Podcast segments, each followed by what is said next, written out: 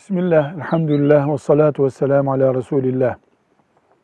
Yemek yerken konuşmamak diye bir kültür vardır. Ama bu kültür dini bir kültür değildir. İslami değildir.